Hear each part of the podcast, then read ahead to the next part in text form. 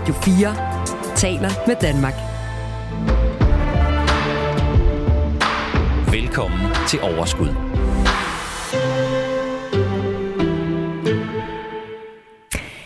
I sidste uges program, der øh, har vi øh, et, øh, et... Jeg synes faktisk, det er virkelig dejligt og aktuelt, for vi taler nemlig om øh, både etik og banker. Vi taler om, hvor, øh, altså, hvad det betyder for os, når vi vælger vores bank. Der er jo noget, en, en TV2-dokumentar lige nu, som måske øh, siger, at Saxo Bank ikke altid har haft ren mel i posen. Det ved jeg ikke, og det vil jeg overhovedet ikke gøre mig til dommer overfor. Men Danske Bank har også på et tidspunkt været ude på et sidespor. Og hvad betyder det for os? Det havde vi en god snak om øh, i sidste uge, hvor vi også vendte Kina, og vi tog et øh, temperaturen på aktiemarkedet lige for tiden. Så hop endelig tilbage og lyt det program, hvis øh, du godt kunne tænke dig at være lidt up to date. Overskud har jo efterhånden faktisk kørt i nogle år. Og øh, jeg startede det her program, fordi jeg fandt ud af, at det ikke var alle, der talte så åbent om deres økonomi, som jeg er vant til at gøre øh, hjemmefra. Og øh, jeg fandt også ud af, at der er mange, der på en eller anden måde har lidt svært ved sådan at aktivt tage hånd om deres egen økonomi. Og det er bare sindssygt ærgerligt, fordi det, der lige pludselig sker, når vi så har fundet ud af, at vores øh, økonomi faktisk kan arbejde for os, så er det altså en snebold, der lige så stille ruller og øh, jeg er så heldig, at jeg laver det her program, og det er fuldstændig fantastisk, fordi uge efter uge, der får jeg lov til at tale om min hobby, som er øh, økonomi. Men det, der også sker, det er, at på mine sociale medier, der får jeg faktisk en del sms'er, eller beskeder fra, øh, fra jer, der lytter med, som fortæller mig, hvad det har betydet, at I aktivt har taget hånd om jeres økonomi. Så øh, det har jeg faktisk dedikeret programmet til øh, her i dag. Det er så mega fedt at læse, og jeg synes, at I alle sammen i skal høre, hvordan vi helt almindelige mennesker, vi faktisk har gjort noget, som har gjort en kæmpe stor forskel øh, i vores liv. Så er der en del af din økonomi, du endnu ikke lige har kunnet overskue, eller lytter du måske med og tænker, ah, det her det er ikke noget for mig, fordi jeg ved ikke en skid, og jeg har ikke en økonomisk uddannelse, og jeg har mega travlt, og jeg har alt muligt andet, så er det simpelthen programmet, du skal lytte til i dag, fordi der finder du ud af, at du behøver overhovedet ikke at have et fundament andet end lige præcis det, du selv har. Du kan gøre noget, og det er fantastisk at gøre noget. Så øh, det skal du bare fylde øregang med i dag. Velkommen til Overskud. Du lytter til Radio 4. Og det fantastiske er jo, at programmet i dag er fyldt med lyttere. Øh, og en af dem, det er jo dig, Christoffer Pedersen. Velkommen til. Tak. Christoffer, øh, hvad har det betydet for dig, at du faktisk har taget hånd om din økonomi, og i dag styrer den altså med ret øh, hård hånd, og det får vi eksempler på senere, men hvad har det betydet for dig? Altså jeg vil sige, at det betyder alt. Det betyder rigtig meget. Det betyder øh, særligt for min kæreste og jeg, at vi har haft, øh, fået muligheden for at drømme, drømme om en fremtid sammen, og en, den fremtid, vi ønsker for os selv, og kunne se de muligheder. Og det har også givet os øh, evnen og muligheder til at finde de potentialer, vi har i vores hverdag, i vores økonomi, fordi vi har opdaget, at der øh, er findes potentialer i økonomisk forstand mange steder i vores hverdag. Mm. Øh, det kan være, hvis man er kreativ, eller man har skjulte potentialer derhjemme i ens hus. Ja, og det er, jo, det er jo faktisk noget af det, som jeg altså næsten, øh, jeg håber alle de skal vide, fordi det kan godt være, at din interesse ikke er at sætte dig ned og lave dit budget. Men det kan jo være, at du har en interesse inden for alt muligt andet, som også kan skabe en værdi, og som måske kan gøre, at du kan finde et overskud til, at du kan investere og alt muligt. Og du har jo altså et genialt eksempel på det, som vi skal høre om øh, senere. Og det behøver ikke at være kedeligt, for det i sidste ende, der er vores økonomi fundamentet. Og jeg plejer at sige alt, og jeg ved godt, øh, at, at der er nogen, der bliver provokeret af det. Men det er det, fordi hvis du bruger dine penge på at tage ud og spise, så har det en effekt på din økonomi. Hvis du vælger at tage dine børn på en legeplads, hvor du ikke betaler noget, så har det en effekt på din økonomi. Og i sidste ende, så er det altså drømme, det her det, taler, øh, det her det handler om. Og det kan både være romantisk og hyggeligt, og det kan faktisk også øh, være muligt at få selv de store drømme til at gå op. Ja, og, og man kan også alt det, som du nævnte med at tage ud og spise og ud og rejse og gøre en masse fantastiske ting. Men nogle gange så handler det også bare om, hvilken rækkefølge vi bruger vores penge i. Ja, præcis. Fordi hvis vi bruger vores penge i den rigtige rækkefølge, så har jeg oplevet, at så åbner det op for en række potentialer, som ellers ikke ville have været opstået. Mm-hmm. Og alt det, det skal vi tale om i dag, øhm, Christoffer. Og øh, faktisk så har vi øh, en masse lyttere med på linjen også, og en af dem skal vi møde nu. Du lytter lytter til Radio 4. Og den første lytter, vi har med her på linjen i dag, det er dig, Dorte. Velkommen til Overskud. Tak skal du have. Dorte, du er 56 år gammel. Du bor i Sønderborg. Øh, og øh, til dagligt der arbejder du som øh, social- og sundhedshjælper. Ja. Øh, Dorte, du skrev ind på vores um, Facebook-gruppe, og her vil jeg gerne anbefale alle, hvis de ikke er med i den endnu, så hop endelig ind og vær med. Den hedder Overskud Radio 4. Der er super mange kloge øh, hoveder og inspirerende folk derinde, som øh, kan give øh, gode råd, men også stille gode spørgsmål, og der er åben 24-7. Så det er bare ind og være med. Men derinde skrev du faktisk, Dorte, øh, i forbindelse med, at vi skulle lave det her program, at i dag der er du både gældfri, hvad angår bil, og hvad angår hjem. Hvordan er du nået dertil i en alder af 56 år? Jamen, jeg nåede faktisk dertil i en alder af 50 år. Øhm, det var en af mine challenges, at det ville være gældfri, når jeg fyldte 50. Sådan. Øh, men, men det har egentlig øh, altid øh, været en del af mig at lægge noget til side af min løn. Mm. Øhm, jeg er vokset op i et hjem, hvor øh, pengene var små i starten. De, min far og mor havde lige købt hus, hvilket mange gjorde der i 60'erne og 70'erne, eller byggede det selv for den sags skyld. Øhm, og så havde jeg en farfar, der sagde, at man altid skulle have sidste måneds løn, når næste måneds løn kom ind. Og det har jeg egentlig sådan forsøgt at holde mig til. Øhm, og det, vil, det har så gjort. Jamen, altså, jeg har altid haft overskud. Øhm, jeg har altid vidst, hvad jeg skulle, havde at gøre med. Jeg har altid haft et budget. Mm-hmm. Øhm, det har jeg også i dag, men, men det er ikke, fordi jeg gør særlig meget ud af mit budget, fordi jamen, jeg ved, hvad jeg bruger nu. Ja. Men har du så også haft et fedt liv, kunne jeg tænke mig at spørge, fordi altså, har du stadig fået de ting, du gerne ville, og haft de oplevelser, du har ønsket dig? Altså, jeg har rejst meget. Øh, nogle gange seks gange på et år. Øh, jeg er ude at spise med, min, med veninderne. Jeg går på café. Så det er ikke fordi, at jeg synes, jeg øh, sparer vildt meget. Altså, øh, jeg siger altid, at jeg er nærig. Øh, fordi der er nogle ting, det er jeg simpelthen ikke betalt for. Jeg ved, hvad, hvad tingene koster. Hvad er det for eksempel? Ja, i dag der har jeg været ude at købe ost til 5 kroner. øh, den, den står normalt til ja, mellem 12 og 15 kroner. Og nu var den altså lige på tilbud i dag til en femmer. Køber du så lidt ekstra? Jeg køber meget ekstra. Ja, ikke? Ja. Jo, for jeg ved, jeg, jeg ved sådan cirka, hvor meget jeg spiser. Og øh, så kan jeg se, hvor lang tid kan det holde sig, og så regner jeg ud. Mm.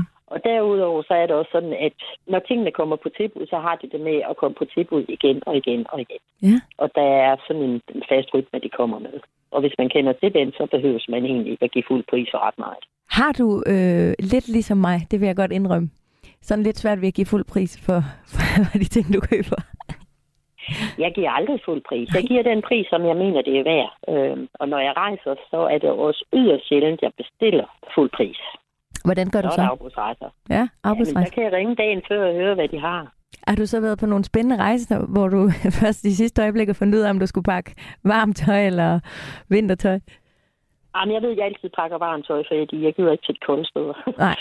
øhm, så, så jeg har faktisk haft, øh, hvad den hedder, kufferten pakket, og så har jeg ringet øh, søndag aften, så gik jeg i nattevagt, og øh, så kunne jeg rejse næste formiddag. Det, det er altså imponerende. Har du, hvor meget sparer du så på sådan en rejse, ved du det?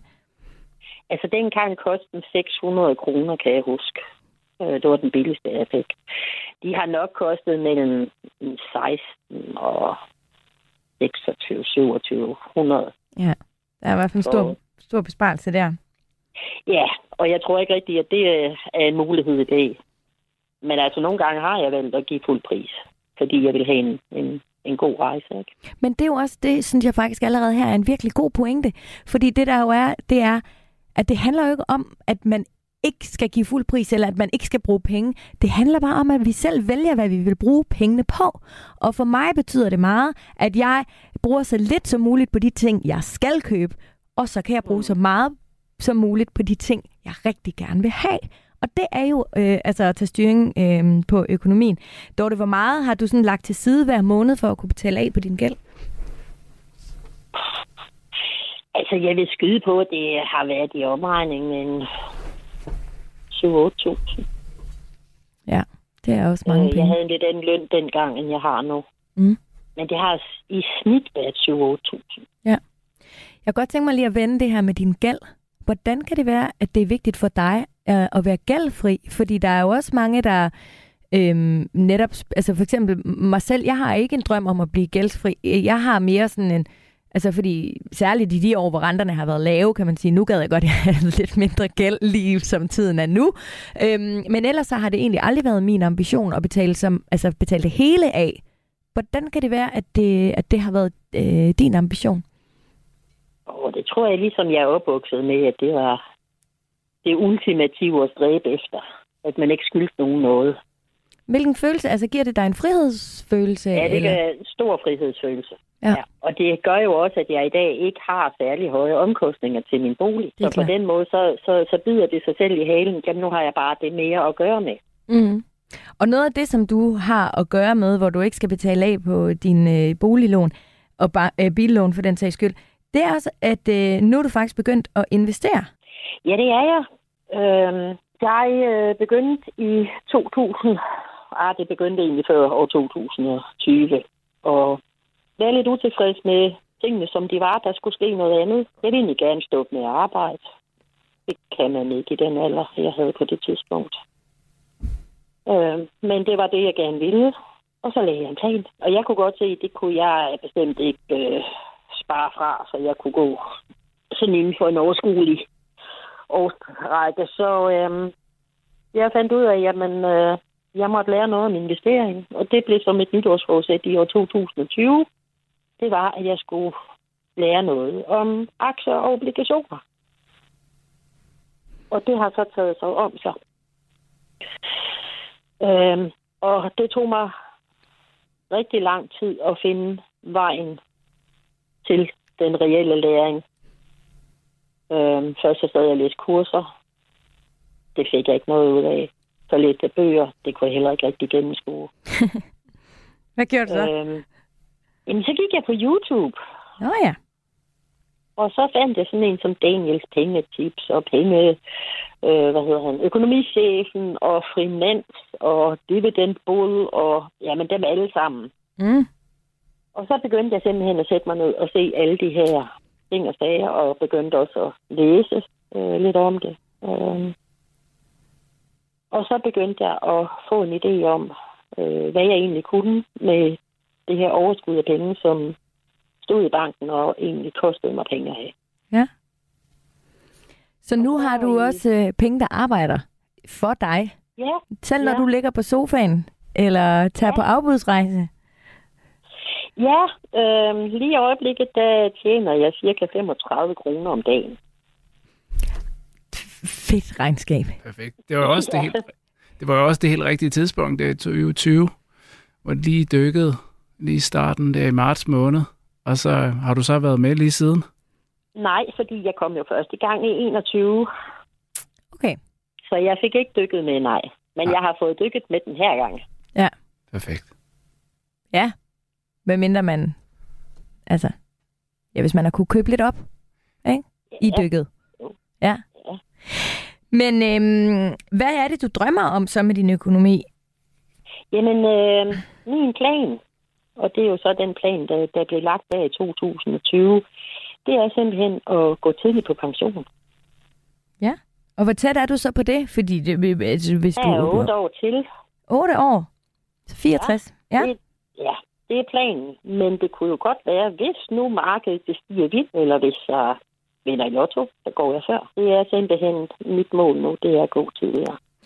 Der er en anden på Facebook, øh, Maj Britt øh, Skibsted. Hun har også skrevet øh, faktisk om pension. Hun skriver øh, øh, til spørgsmålet om, hvad det har betydet for hende at selv tage hånd om sin økonomi, så skriver hun, det betyder frihed, det er højt til loftet, fri for bekymringer. Jeg slipper for at tænke og bruge særlig meget tid på, min, på, på økonomi.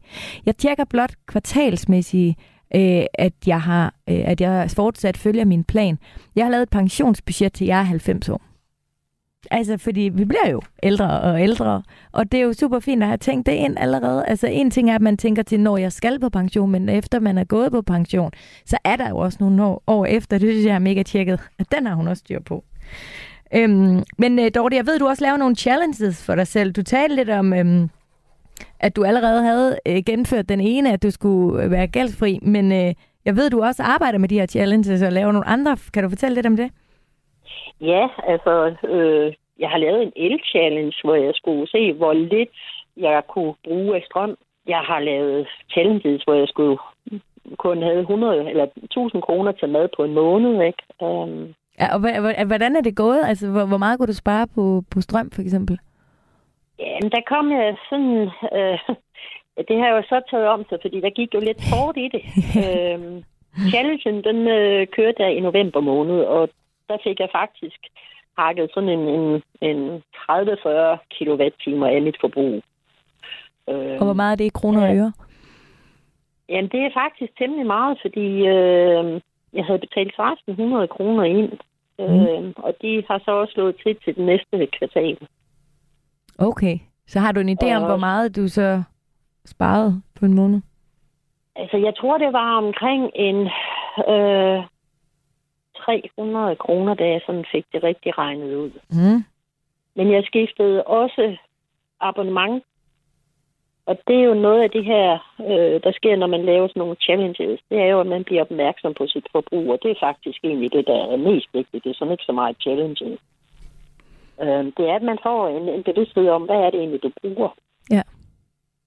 Og ved du, hvad man det også kan? Fordi jeg lavede faktisk en challenge her i forbindelse med et tv-program, som jeg er ved at lave, der snart kommer ud om netop det her med, øh, og, og, og med økonomi.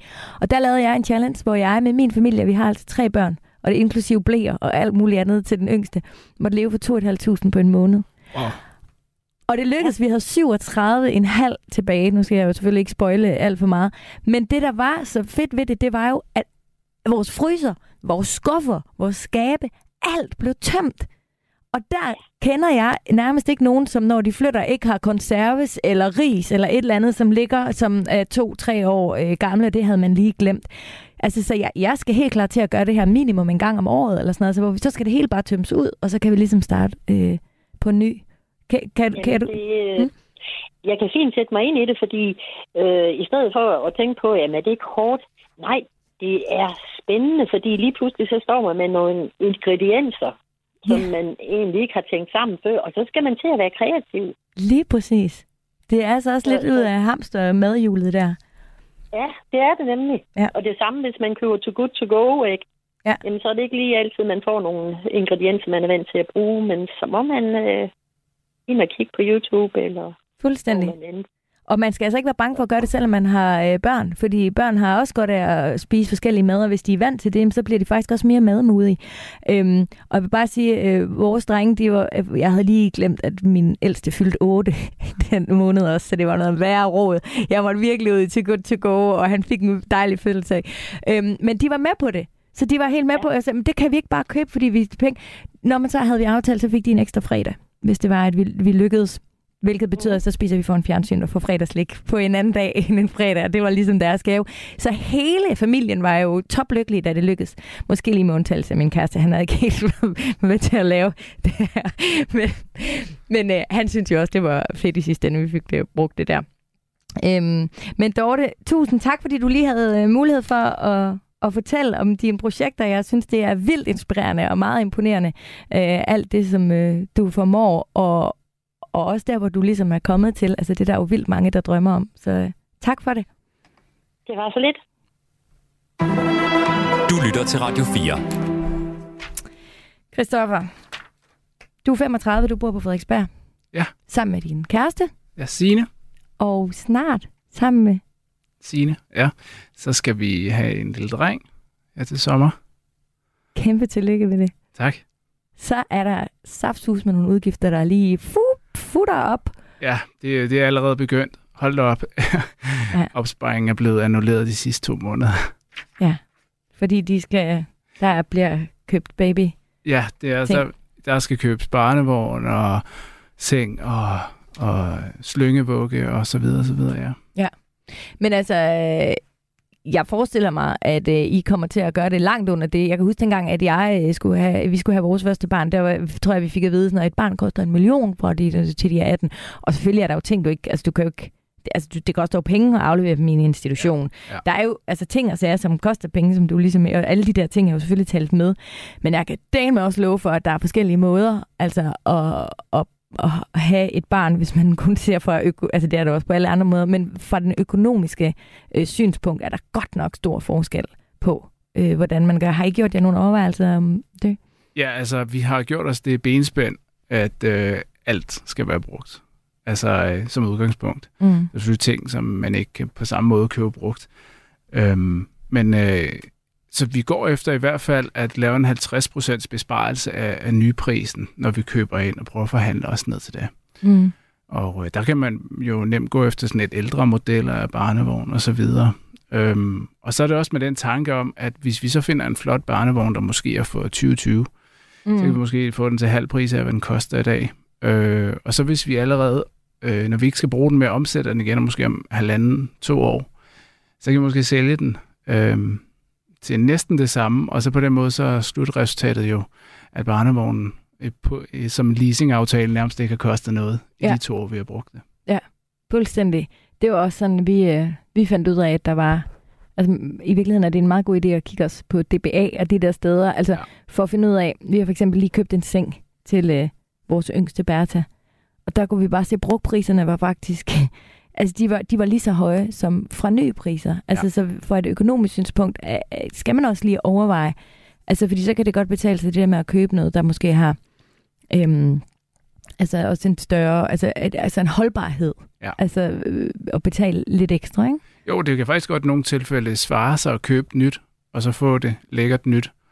Øh, fordi så kan du sælge det igen øh, to år efter til næsten det samme, fordi øh, gensalgsværdien i særligt børneudstyr virker, udstyr virker til at være ret højt, Mm. øh, hvilket er ret overraskende.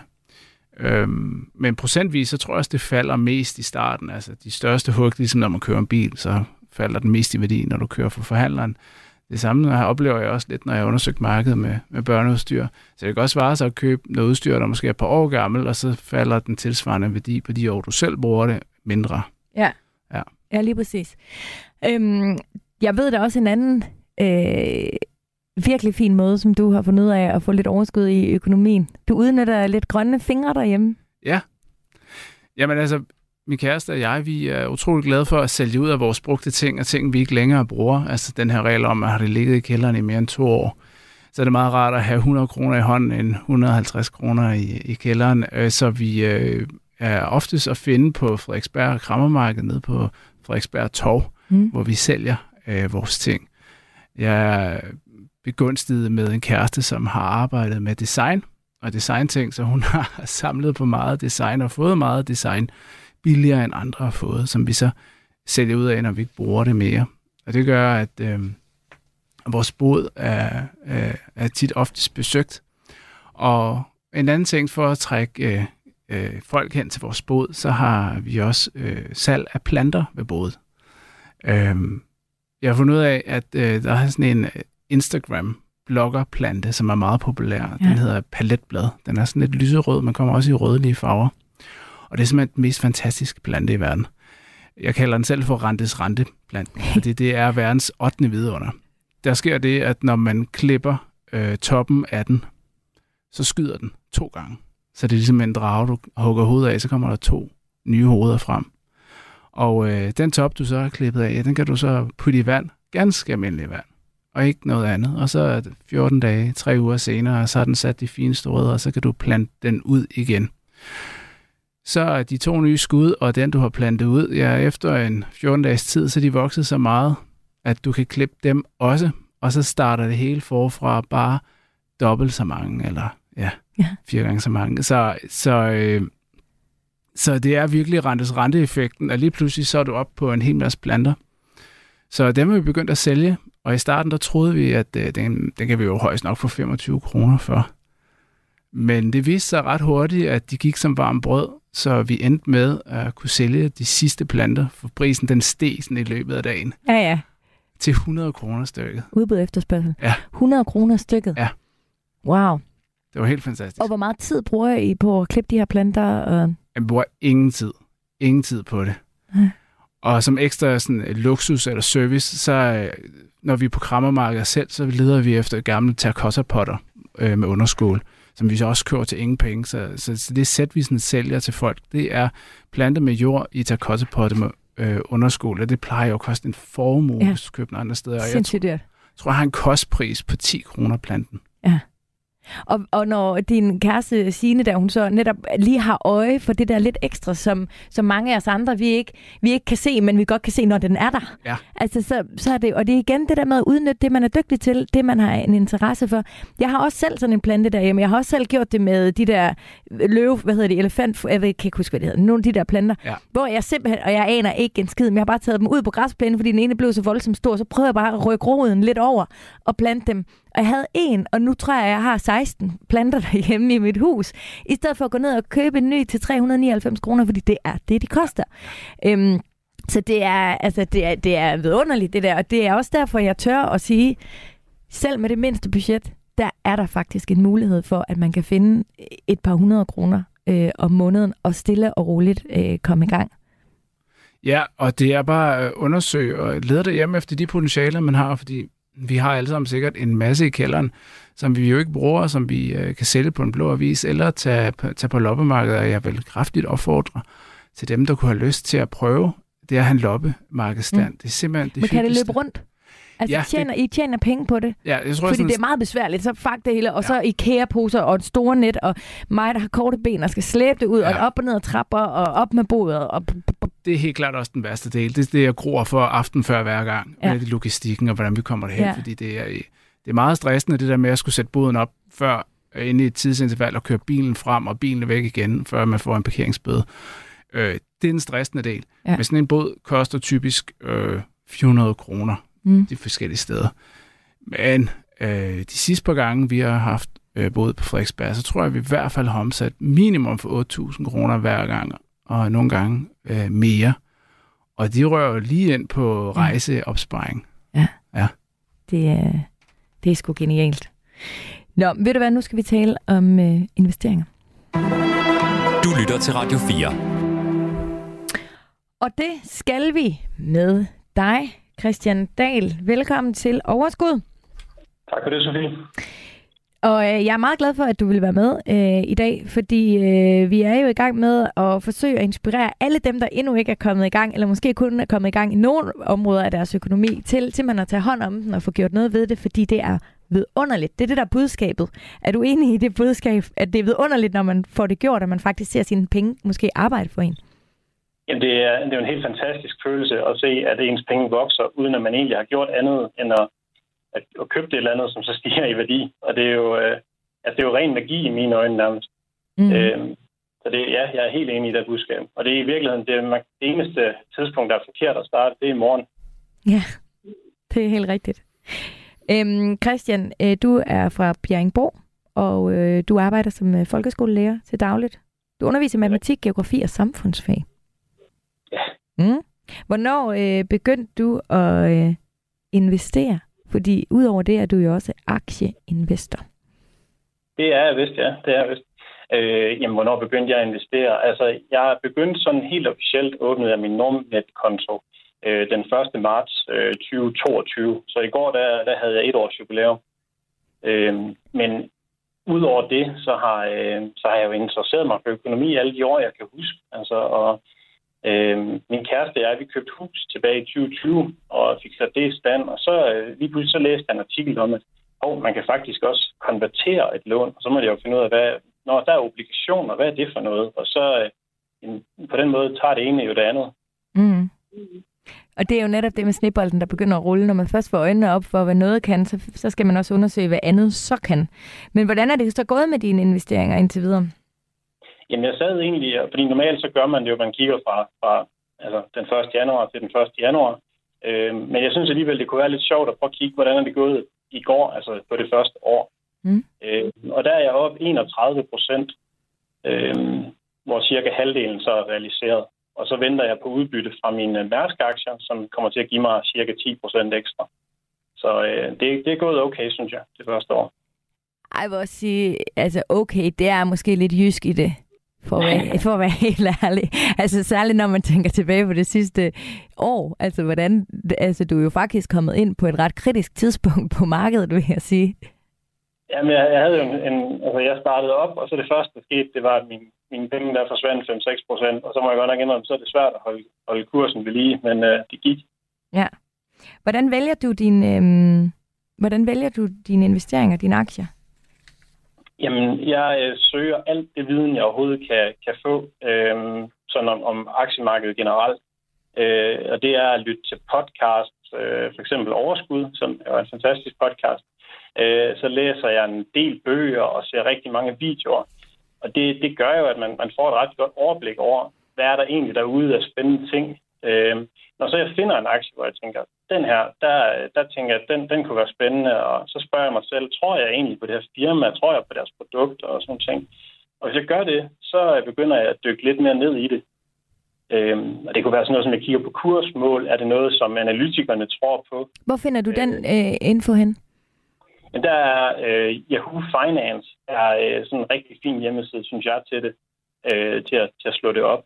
Øh, og hvis man er sådan, tænker, det, der, den er lidt uoverskuelig med tallene, så øh, er der også en, der hedder Ung Investor, der har et kursmål. Det er primært for danske aktier, men den er faktisk noget mere overskuelig, hvis man, øh, hvis man synes, tal kan være lidt, øh, lidt, lidt voldsomme. Mm. Hvor meget tid vil du sige, du bruger på det? Mm. Jamen, jeg, jeg, bruger, jeg bruger nok et par timer hver dag, det gør jeg altså. Det, øh, men det er jo sådan, det er jo sådan, det også handler også om at tidsoptimere lidt, fordi hvis man, øh, for eksempel hvis man kører på arbejde, der har jeg en lille halv time. Øh, altså, man kunne jo høre musik, men man kunne også høre en finanspodcast, og så er man jo allerede i gang, så er man allerede foran på den måde. Ja. Øh, så det er inklusiv det, det du bruger på at lytte, for eksempel. Hvad, øh, jeg ved, du, du lytter til nogle forskellige finanspodcasts. Kan du prøve at sige, hvad det er for nogen til inspiration? Ja, selvfølgelig. Øh, jamen selvfølgelig, jeg lytter også til Overskud. Og så lytter jeg til Millionærklubben og Milliardærklubben. Øh, det lå jo meget op af hinanden, synes jeg. Ja. Så lytter jeg til en, der hedder The Money Guy Show, som er en amerikansk podcast. Øh, så lytter jeg til investeringspodcasten, som er en Nordnet selv øh, står for at lave. Øh, så lytter jeg til Bundlinjen, øh, som jeg mener er finans egen podcast. Mm. Øh, og så lytter jeg til nogle finans, øh, jeg slår nogle politiske og nogle nyhedspodcasts, som Dato, og så har Joachim B. Olsen og anne Christine Kamong lavet en, der hedder Slottet og Sum, jeg også synes er meget skæg. Mm. Øhm, du siger jo faktisk, at du har allerede, selvom du øh, i situationstegn kun har investeret et år, har realiseret noget. Og det tror jeg rigtig mange er interesseret i at høre om, fordi det er faktisk tit og ofte der, det kan være en lille bitte smule svært, hvor der er mange, særligt øh, os, der ikke har investeret øh, i, i mange år, har den her finansbaggrund. Vi kommer til måske at køre lidt den der, hvor vi investerer, og så holder vi bare på dem. så, altså, så venter vi og ser. Jeg kan se, at Christoffer han nikker også herinde. Både Christoffer og jeg, vi vil rigtig gerne vide din plan om, hvordan du vælger, når du skal sælge. Jamen, Åh, den er jo svær, er den ikke? Fordi man, ja, den er svær. Øh, man sidder jo lidt sådan, altså det er jo, øh, det er jo lidt ens darlings derude, dem der har løbet hurtigt og løbet højt, og så, øh, så har man sådan, jamen kan den løbe endnu hurtigere, kan den løbe endnu højere, og, og det er svært at vælge, hvornår skal man sælge. Øh, jeg plejer at gøre det, at jeg, jeg er 100% investeret. Det vil sige, jeg har ikke nogen kontanter liggende på mit depot.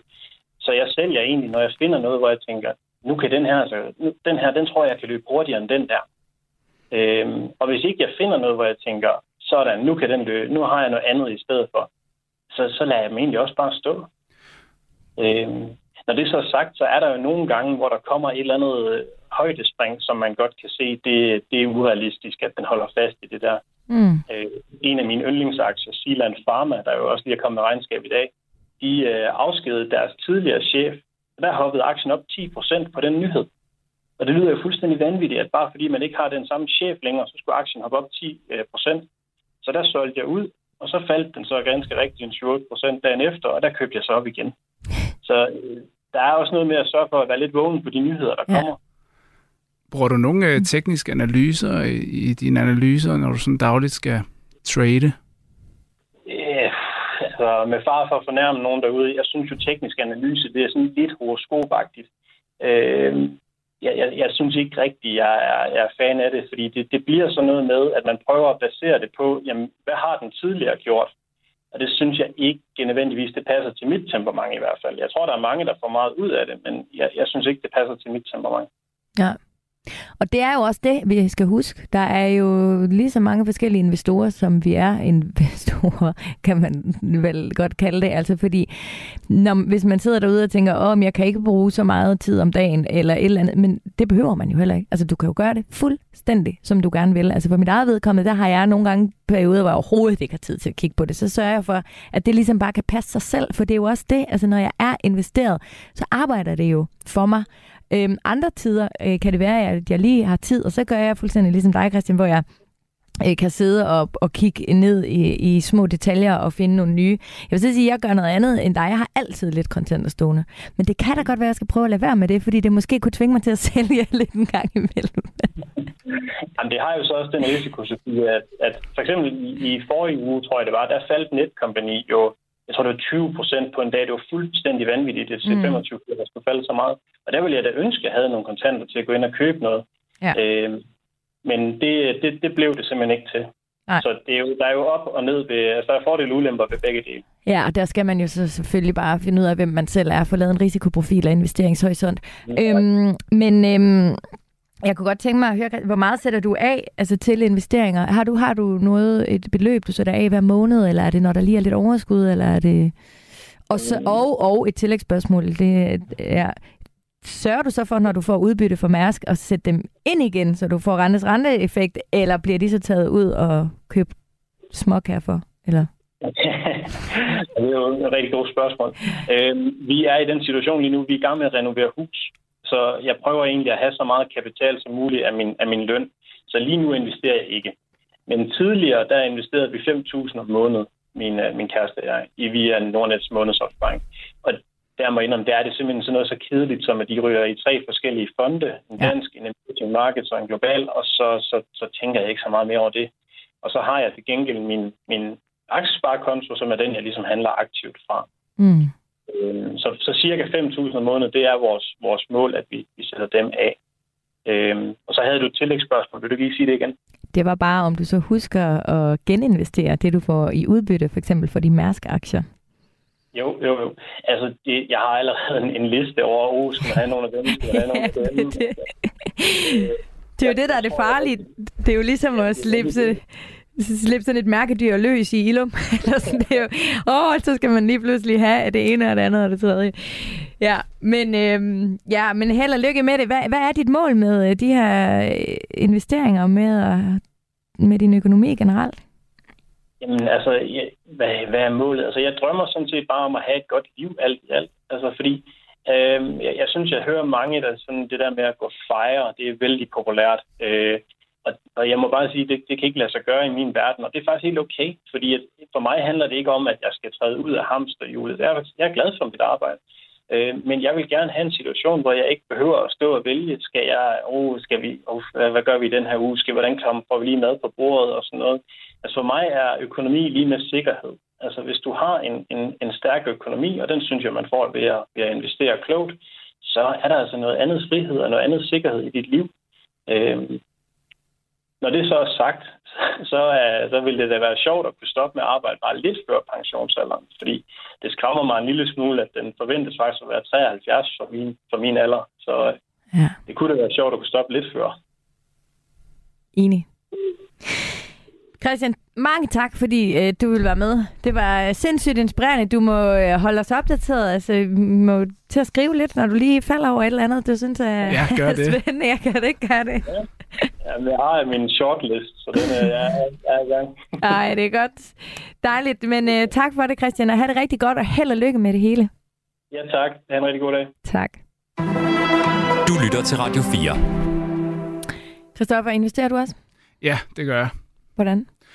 Jeg investerer øh, øh, en god del af min opsparing hver måned, øh, men jeg er slet ikke lige så sej. Øh, jeg er nok mere forsigtig øh, og har en længere perspektiv. Jeg er heller ikke typen, der sælger, når jeg først har købt. Nej, det tror jeg rigtig mange af os bøvler med. øhm, men nu siger du sej. Altså, det handler jo igen om, hvor interessen den ligger, tror Ja. jeg. Ja. Og din interesse ligger også i at få solgt ud og skaffe pengene og lave planter og alt muligt Ja. andet. Og vi må også bare lige indse, og det tror jeg også er vigtigt, når det kommer til vores økonomi. Vi kan ikke komme 100% hele vejen rundt, hele tiden og være fuldt øh, optimeret alle vegne. Nej. Og der skal vi fandme ikke slå os i hovedet, hvis vi ikke formår det.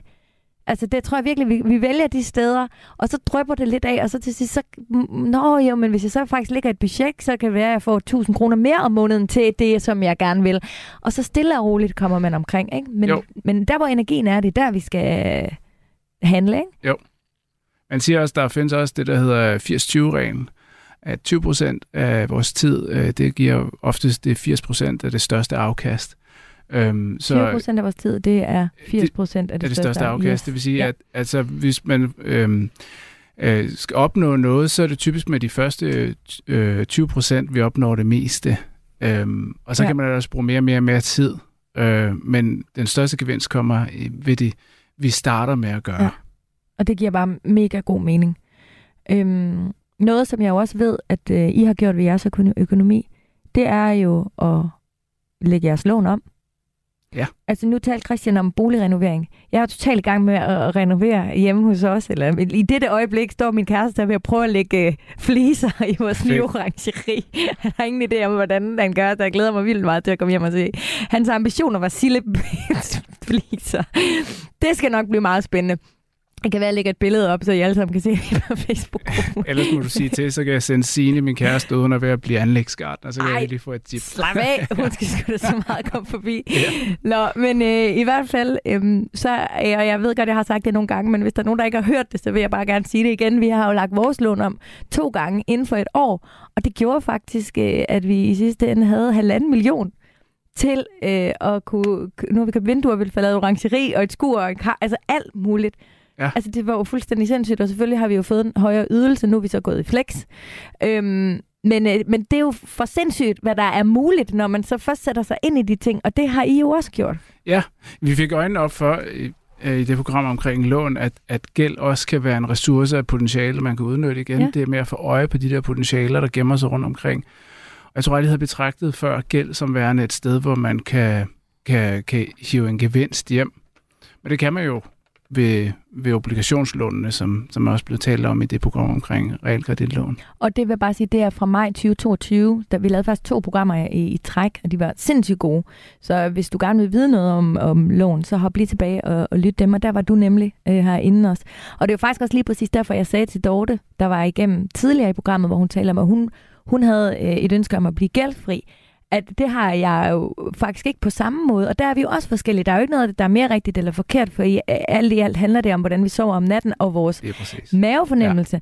Ja. Men, øhm, men hvad hedder det? Øhm, øh, for mit vedkommende har det bare netop gjort, at jeg kunne optimere på en anden måde. Ja, og vi, altså det, vi, øh, vi kiggede på vores lån og øh, så, hvad der var potentiale, og altså, vi var også heldige, at vi havde en, en, øh, en obligation, som havde fået en ret øh, lav kurs.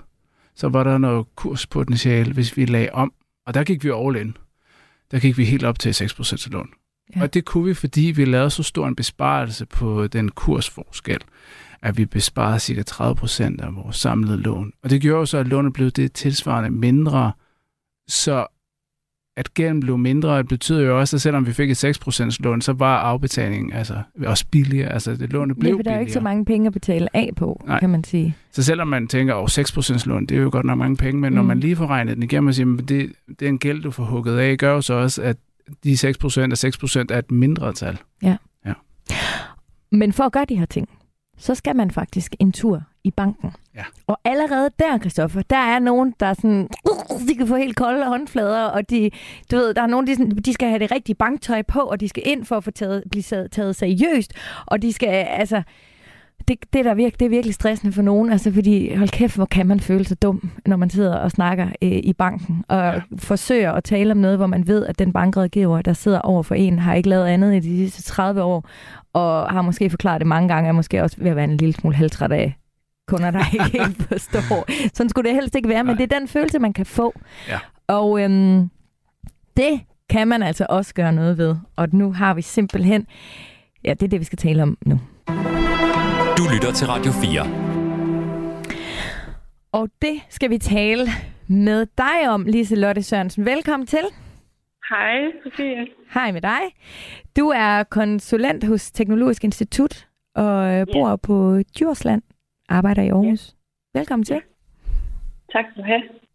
Liselotte, det her med at øh, gå t- øh, i banken, det skal vi snakke med dig, eller det skal vi tale om nu, fordi jeg er temmelig sikker på, at øh, hvis du hørte det, jeg sagde før, at der er mange, de kan godt få ko- helt kolde øh, sved i hænderne og blive sådan helt, åh, gå næsten i panik, når man skal i banken, og nærmest føle, at man skal tække om at få ja. lov til noget. Ja, det, det er et meget voksent sted at komme hen, øh, hvor man bliver sådan lige lidt... Øh ja, får lidt præstationsangst, eller hvad man skal sige, når, når man sidder der.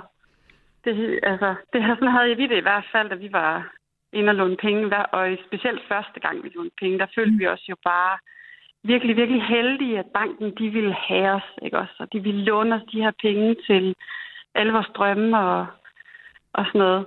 Og jeg tror lidt, det, den, det lever bankerne måske en lille smule højt på, at de, øh, at de har sådan en status, øh, hvor de kan ja. ja det er lidt ligesom at komme ind til skoleinspektøren, eller sådan, hvor man, så skal man, også fordi det er så personligt. Altså, jeg aner jo ikke noget om min bankrådgiver andet end, hvilken noget tøj hun er på, og øh, nu gør jeg så, fordi jeg kender min lidt bedre, men normalt, altså, så vil vi jo sidde der og sige, det er det, vi kender om dig, men man føler næsten, at de kan se i nøgen, fordi de kan se, de kan jo se hele vores liv, hvad vi bruger penge på. Og, ja. Vi har et rigtig godt indblik i mm, præcis, hvor mange penge vi kan undvære. ja, Lige præcis.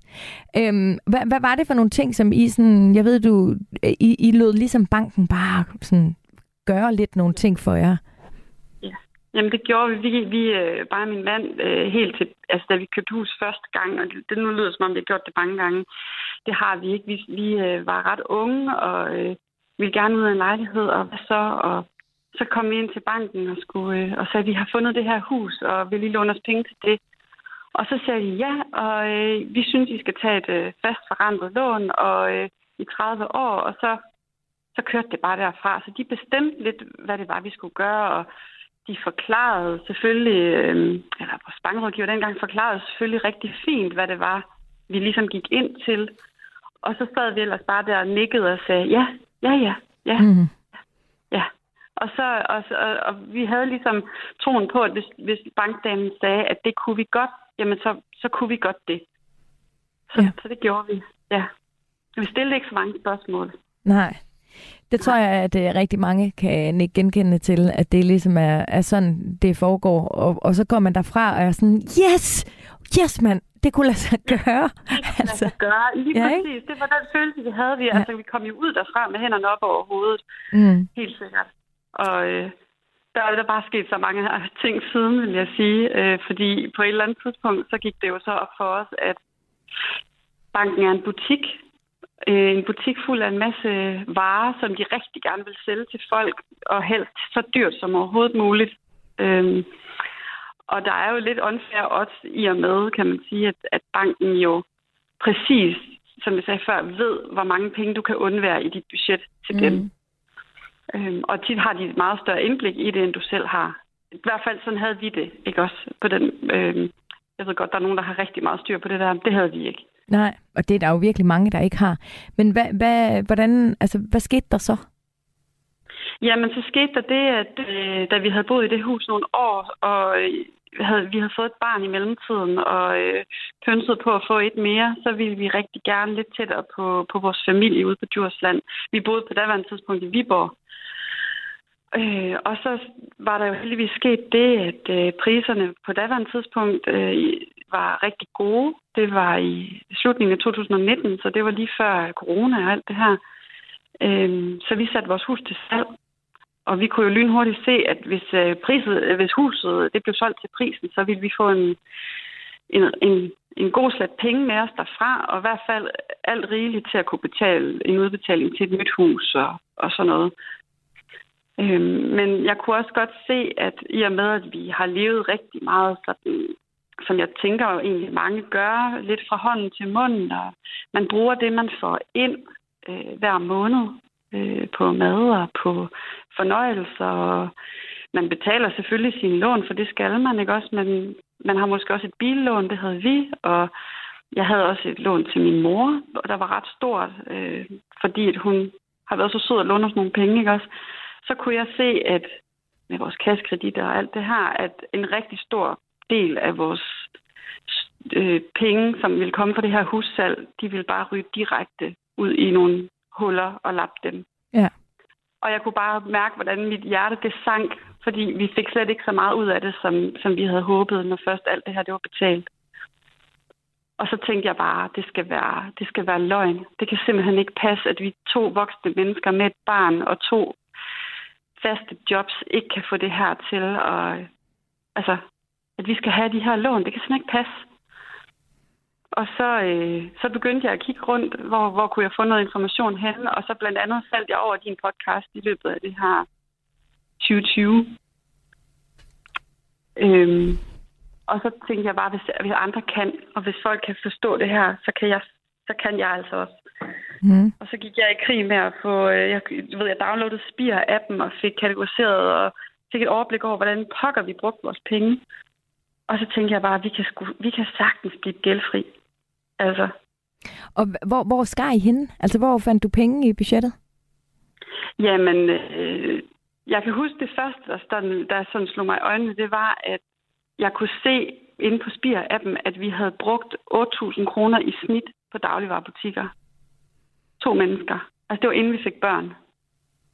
Og det, det tænkte bare, det er jo helt, det er jo helt vildt, altså. Så det, og det, vi skar ikke i det, vi sådan spiste, men vi skar i alle de der andre ting, man propper i kurven, når vi, når vi går derind. Og så lukkede vi for vores øh, streamingtjenester, for nogle af dem i hvert fald, dem der, der bare kørte.